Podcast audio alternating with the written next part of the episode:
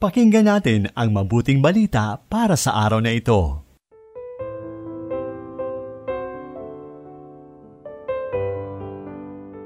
Magandang buhay! Ginigiliw kong kapanalig.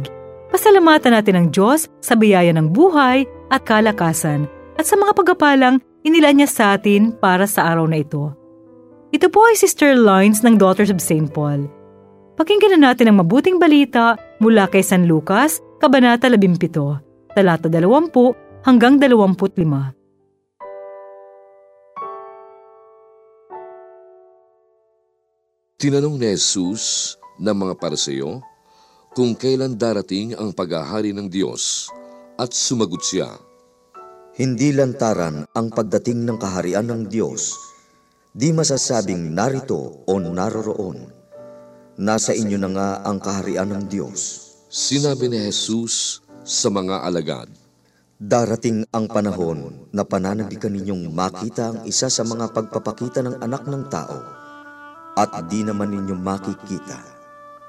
At may magsasabi sa inyo, narito siya, naroon. Huwag kayong pupunta, huwag maghahanap.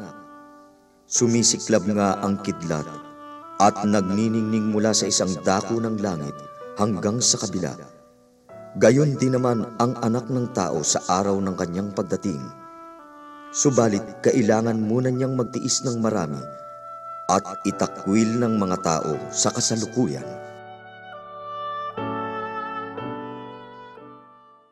Isinulat ni Sister Susan Peñaflor ng Daughters of St. Paul ang paginilay sa Ebanghelyo.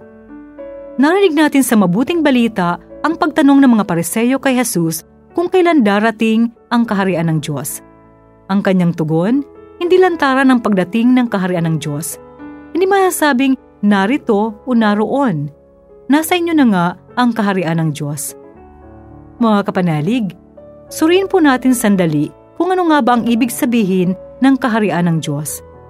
Ang kaharian ng Diyos ay masasabing tunay na sumasa atin na kung siyang naghahari sa ating buhay at kung tinutupad natin ang kanyang kalooban dito sa lupa.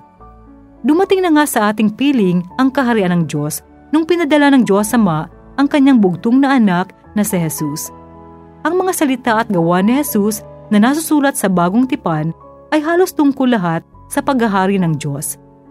Ang mga kababalaghang ginawa ni Jesus at lahat ng kanyang pagtulong sa mga tao, lalo na ang kanyang pag-aalay ng buhay para sa ating kaligtasan, ay patunay na sumasa atin na ang kaharian ng Diyos.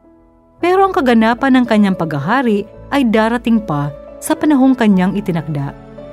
Ngayong panahon ng pandemya, paano natin may papakita o may papadama sa ating kapwa na tunay tayong pinaghaharian ng Diyos?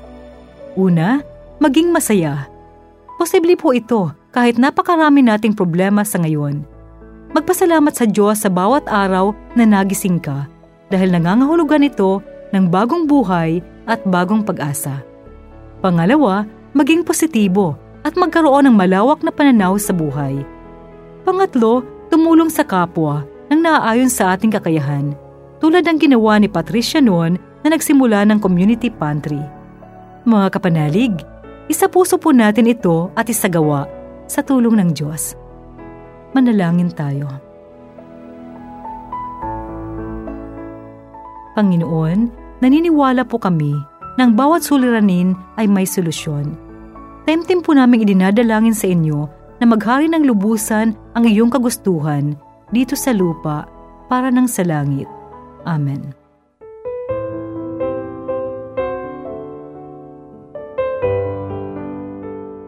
Inyong napakinggan ang mabuting balita para sa araw na ito. Hatid sa inyo ng Pauline's Radio.